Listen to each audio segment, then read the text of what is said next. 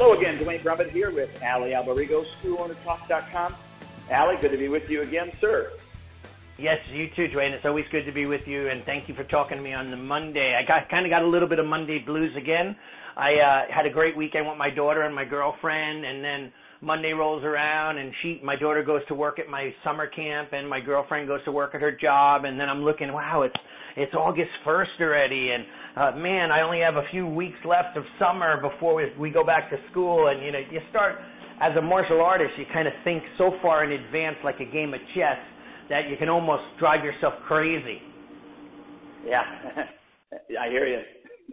yeah, so it's interesting though. You know, I I had a really interesting, um, I guess it was like an epiphany or uh, or just an eye-opening experience, and you know, I want to talk to the school owners about it today, and, and hopefully you could add your insight as you go as I go along. But real quickly, um, you know, we build, you know, as an owner.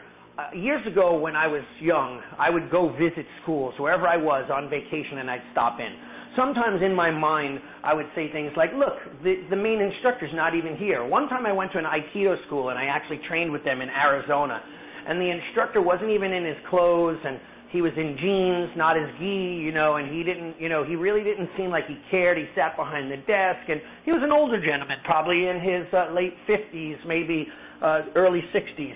And um, I kind of looked down upon the guy. Uh, you know, of course, I was this in shape, motivated, training martial artists, and there's a guy at his school, and he's not even running his school. He's got his people doing it. Now I kind of could look back and go, I get that. I understand. The ultimate goal is because we're not going to be able to do this forever, nor do we want to.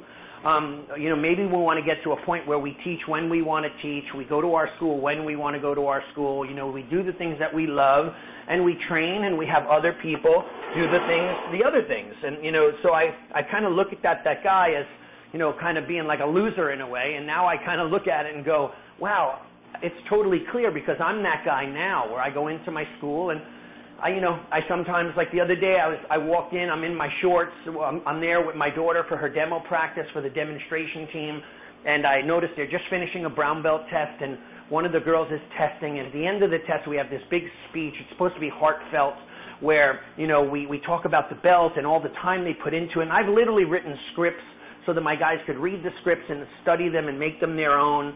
And we talk about things like, you know, caring about the belt, and then we dedicate the belt to the families, and we give it to them, and, and you know, they, they, you know, they feel the connection to the martial art. The parents do. The student knows the dedication to their parents for all the, you know, money they put in, and the driving, and the motivating.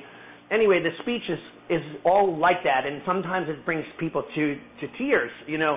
And I wrote it in that way where people understand they're reminded of the connection to the brand, to the school, to the system, to the training. And my one guy who's running the test, if the way he did my speech, uh, my speech is 15 minutes. His was like the minute and a half condensed version. No joke. If he was to do the speech, he could have probably just said, at, you know, instead of saying the words, he'd go, okay, so you dedicate the belt and you hand it to your parents because they pay, you know, yada, yada, yada, blah, blah, blah. And I'm not saying that as a joke. It could have been that way because that's how abbreviated it was and how meaningless it was. And uh, the whole entire value, the ending of the test was just not what it should have been unless I walked in the room and, and took over. So I wonder sometimes if we, you know, we have that brand and we have that aura and we have that vision. It's almost like, you know, going to Disneyland and going on It's a Small World, but they, you know, half the half the anim- animation or robotics don't work. The music isn't playing, and you're just going through tunnels, and you know, if you don't leave going, you know, singing the song. And by the way, I could hear it in my head right now, you know, the song because that's the experience. It's the same every single time. The emotion, the attitude, everything. So, anyway, what do you think about that? I I, I understand because I, I I find that um, not always, but it, no, just nobody nobody has the same passion or as much passion as you do about your business, and I think that right. that's um, it's not it's not a bad thing. It's just it it, it is. I think it's a um, it's a constant. It's not something nobody. I, I, it's kind of like um, nobody can have the same amount of love for your child as you do. Right. There's just no way. Um, right. And I know that your business is an inanimate object, but when you are the one that created it and it was born out of, you know, your inspiration to be able to do it, how can somebody appreciate it like you do and want to see it succeed as much as you do? Unless they well, were how- to have their own. You, you, I'm not saying they can't like it. I'm not saying that they can't be passionate. Uh, and I'm again holding the quote fingers up. Uh, Yeah. Be passionate about it to a certain degree, but they're not going to uh, die for it like you would. And you know what's interesting though? I I get that because uh, you know to let's say on a scale of one to ten, you know we're at a ten uh, with what we feel and love and how how into it we are, and um, you know we want employees to be at an eight or a nine at minimum, but sometimes they're at like a four or a five. Now, uh, you know, there are many books written on on this topic by people like Bob Alexander, Zig Ziglar, you know, Michael Gerber, Tony Robbins, is, and I I call this the buy-in, right? You know, where uh, it, it's our job as leaders to create an education for that person so that they could understand the buy-in. And how do they get the buy-in? Well, you know, like if you're there and you're teaching um, you know, and they're passionate about training and they want to be like you, they idolize you or you, they look up to you or you, you know, you guide them, then um, that most certainly could be, you know, a big, you know, a big way to get them on board at a higher level. So that's what we need to, as instructors, as school owners, think like, how do we, how do we inspire those around us to feel the same way, to experience the same experiences that brought us to the point where we loved what we did so much that we started our own school. Now they don't have to start their own school; they got to just jump on the on the train, so to speak, the Allie and Duane train, right? And and that's where sometimes we look at it and we go, okay, how does this happen? How do we get it to happen? And you know that's part of it all. Right, and I think that's uh, part of it has to do with the, uh, the upbringing that they had with you through the training, but uh, the other is the staff training that you do with them on a consistent basis, making sure that they are still in line with the vision and the mission of of your school. And you know that could be also the problem where uh, we as school owners aren't doing that, not sharing that with them, or or we shared it and we don't revisit it, or we don't have one in the first place. We don't Right. have a vision for our school, so therefore, how can you know our staff have one Yeah. as well? And and And you know, or- remember and, when we and or maybe your vision changed as an owner and you didn't communicate that. Yeah. Or or you know what? Quite often, you know, and this is where uh, people, you know, way back when realized the dynamics of uh, motivation. Um, you know, so back in the 70s or the 60s or, or even the 50s, going through the 50s, 60s, and 70s, a company would say 20 years is about all a person can stay at hyper motivation and then they retire because after that they just live it out, right? And they just kind of do the job because they're so used to the job, and you know they're like it's become second nature. They they think that they're doing it all right. Like for example, one of my guys used to run one of my schools. He's a phenomenal person. I love him to death. Um, still so, so close with me to this day. At the end of his time working with me, he basically would say, I don't know why you're so upset. I, I cleaned like you said, and I did what you said, and I'm doing everything you say. And you know what? To be honest, he really was, but it wasn't to the level that he did 20 years or 15 years prior. There was a certain passion, and that passion is what made him, you know, you know, if you equate it to a basketball player running up to shoot the shot, um, he ran at 60 miles an hour back then. Now he only does 40 miles an hour now. And that 20, and that's of course is not true, but this is a ridiculous example. But that 20 mile an hour difference is just because he's been doing it over and over and over again, and it doesn't have the passion any longer. And and he cleaned, but he cleaned the surface. He didn't scrub into the corners. You know what I mean? And that's the big difference where you know where people are in something so long it's only crazy lunatic insane individuals like you and I and other instructors that are hearing this that we wake up every day with that same drive and passion for the same thing that we've been doing for the last 25, 30, 40 years.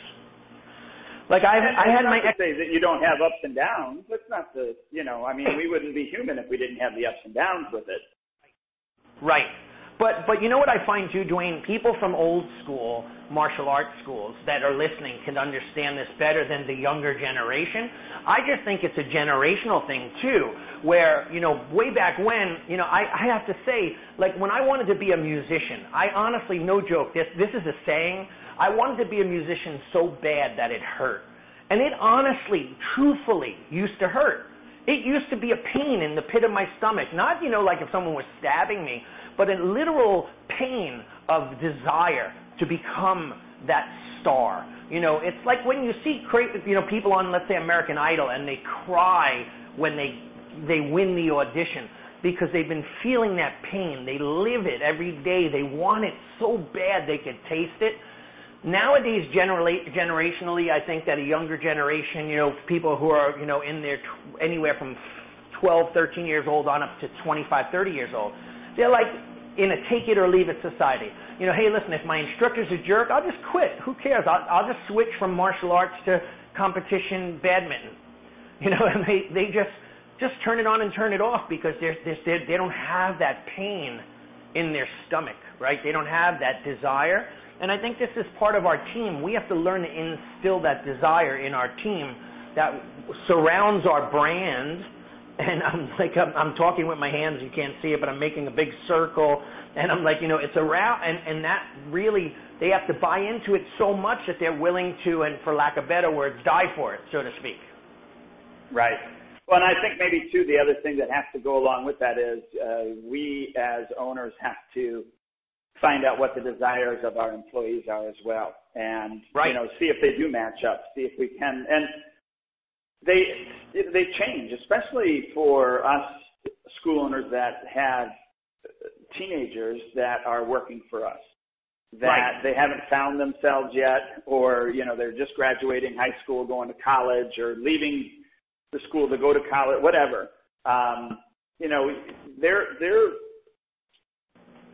wishy-washy isn't the right word but they they just don't know what they want to do um and so we Yeah. have to find what what what it is that they want to do and see if it fits into our vision still or not Yeah, and you know what? Um, also, too, don't forget, we our career is not looked at as a viable option, or else it would be in colleges uh, as a course, running your own martial arts school. And um, you know, and we've we've done this before, like where you know where we've done seminars for you know martial artists that you know want to inspire their students to to run um, their own martial arts school. However, it's it's interesting because sometimes as martial artists we kind of we kind of shoot ourselves in the foot because we're infra- afraid to inspire people to the point that they want to run their own school, thinking that they're going to become our competition. I've heard this a thousand times from school owners. Well, if I teach them everything I know and I show them how to do it, what's stopping them from going out and running their own school? Well, the answer is nothing. However, unless they want to become a part of IBM or a part of Google or a part of Facebook, rather than trying to compete with Facebook, right? Where you could give them all the tools and say, here you go, just run with it. You know what I mean? Um, so, and, Right. and again, too, we're also up against parents where parents, a lot of times, and I've heard this, where they almost say, well, uh, you know, Shion could do it because that's who Shion is, but, you know, don't quit your day job and, you know, go to college and get a good degree so you have a real career. And and um, you know, I sometimes laugh because you and I both know. I mean, we both make money, more money than 90% of the parents that are in our school. I've you know, I've been way more successful than half of my high school teachers and some college teachers that I took courses from. So I mean, because I have that inspiration and that that dedication and, and you know uh, fire. But why parents sometimes will say, you know, hey, well, good, you know, you could do this as a part-time job until you get a real job. And I just had this conversation with one of my black belts this morning, and I said, you know, this could be a viable career for you. You don't have to um, just do it until you graduate and get a job in, in quote fingers are up in a real career. This is a real career. You could turn this into your own business. You could open up another location. You could run this school. You could make more money than most people you know, as long as you do the right thing. Right. Well, and there's thousands and thousands and thousands of, of successful school owners that are doing it. So it's oh not. yeah, absolutely. I mean, I I remember when I told uh, uh, one of the guys that I had uh, uh, trained with that this is what I wanted to do for a living, and and he basically laughed at me and said, "You'll never do this for a living." Right, right. There you go. Well, I know that if I, you know, I, and I know this because one teacher, one of my high school teachers, actually told me. He said, he said to me, I saw him years later. He was just kind of way out there kind of teacher, and that's why I liked him so much. He taught way out of the box. But he said to me, Allie, I always knew you were going to be a success, but to be honest, most of your other teachers thought you were most likely to go to prison. And I said, for real? Yeah, yeah, we've had conversations about you. You know, you you were an outsider. You didn't you didn't do school activities. You got barely, barely got good grades. Um, but I saw in you the desire you had when you were in a band. You had a company since you're 16 years old. He goes, I knew you were going to be super successful. They just don't think that way. They thought you had to follow the path that they knew, that straight line from good grade to good grade to good college to you know to to a good job to a good career. Um, and he said, I knew you were going to be one blazing a path. And I was like, wow, I can't believe that. I really wish, though, you would have said that to me back then. yeah. um, because I felt like I was, you know, I felt like I was doomed, you know. But and and but but you know what? I think because of that, in spite of them, that's why I succeeded. Right. Because I wanted to prove everyone wrong, and I was so dedicated. Yep. You know, so. Well, I don't know if we uh, helped any school owners, uh, you know, getting their their team on board, but uh, I think it's it's it's a worthy conversation for all of us to be talking about and have.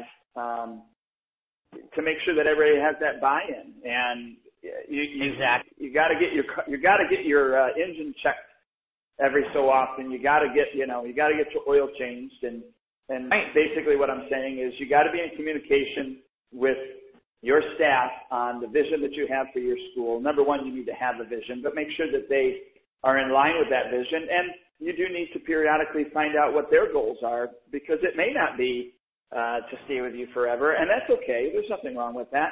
But um, you know, we need to be flexible as owners to know when to allow them to fly, and be okay with them letting go and flying and going. You know, even going to work at uh, you know a fast food restaurant as opposed to working with you anymore. But uh, you know, but we've got to find out where their goals are so that we can continue to shape our business and, and keep it moving. And you know what? One last thing too to add to that is is that we don't have to always throw the baby out with the bathwater. Meaning that if you have good staff members now that are young teenagers, let's say they're you know they're two years away from going to college and they may stay local for two years before they go away you know, you have a good four or five years with them, they could become very, very valuable to you as long as you're willing to accept the fact. Because some school owners will be like, well, if I can't have it my way, I don't, you know, it's the highway. Or if they're not going to go full time, I'm going to get rid of them and find someone that I could use. Well, here's the thing: I have right now my camp is being run by probably about, you know, two of my senior adults and then probably about six of my college aged black belts that have been with me for eternity. And um, you know, to be honest, I think that if I would have just said, "Well, they're going away to school," I, I go, "No, wait." Jamie and and Katie and Dylan, they're coming back from the school. Joe Raff, you know, one of my top guys is a military and a fireman now. He teaches during the day for me. And if I wanted to be a hard nose and go, "Well, you're a fireman, go away," or I could say, "Hi, Joe, can you still help me in these areas? You're amazing. I don't want to lose you." She's like, "Sure." I, I you know, they want to still keep that connection. So, you know, you'd be surprised at how many people may come in and teach a class here or there for you, even though that they're attorneys and doctors and lawyers or whatever, because they love that portion of it. They just decided not to make a career of it. Right. And that's okay. Yeah, totally okay. Uh, but you got to utilize them, right? So you got to utilize them in a good way and share with them and still keep that that fire alive, even if it's only a small portion. You know, so that's that was my only added add to that. Yeah, I was just going to say for everybody that's listening, obviously share this with uh, uh, other school owners, and hey, uh, go to schoolownertalk.com and and uh, put in the the comment section, you know, under under this um, uh, under this podcast, you know, any comments that you have about it, or maybe some ways that you've done some buy-ins to, you know, to get your staff to buy into what your vision is for your school on a consistent basis, and you know, we'd be happy yeah. to take those and give you credit and share those with people too. Yeah, and by the way, too, don't forget now we just, you know, well, a little, you know, probably a month or so, we we've launched our Next Level School Owners Club, which is an online program that you could learn that we do on a month-to-month basis. This podcast is totally free. We're up to like what 80, 90 episodes. We have never asked for well, this anything. Is, uh, this is number 96. This is number 96. We have to have a big party when we celebrate our 100th episode. Um, but uh, you know, 96 episodes we've given away the farm, so to speak, for free. Um, we're hoping that more and more people will uh, get involved with our program online because literally it changes the way people think. It trains them to be entrepreneurs. It teaches them how to run their business as a business without selling out, without any bright, shiny, new, you know, bright, shiny objects to plug in. We're not selling um, a, a dojo system in a box. You know, we're selling, uh, and for lack of better words, you know, giving away um, and teaching people how to have a mindset. So that old saying, "Give a man a fish, feed him for a day. Teach a man to fish, feed him for a lifetime." We're teaching people how to run their schools systematically. Um, so that they are very, very strategic in how they run their schools, so that they could do it and and and grow and, and really reap the rewards. So that's just go to Next Level School Owner Club and click on that button and uh, you know maybe check out our program and see. Yeah, and I'll just uh, we'll put a link on this uh, podcast as well. But if you also go to schoolownertalk.com, uh, there's information about the Next Level School Owner Club there. Allie, again, thanks for your time, and uh, everybody share this with everyone. You can subscribe on iTunes or Android as well. Just go to schoolownertalk.com and there's information for that. Allie, have a great day. Yeah, you too, dude. I'll talk to you soon. Thank you.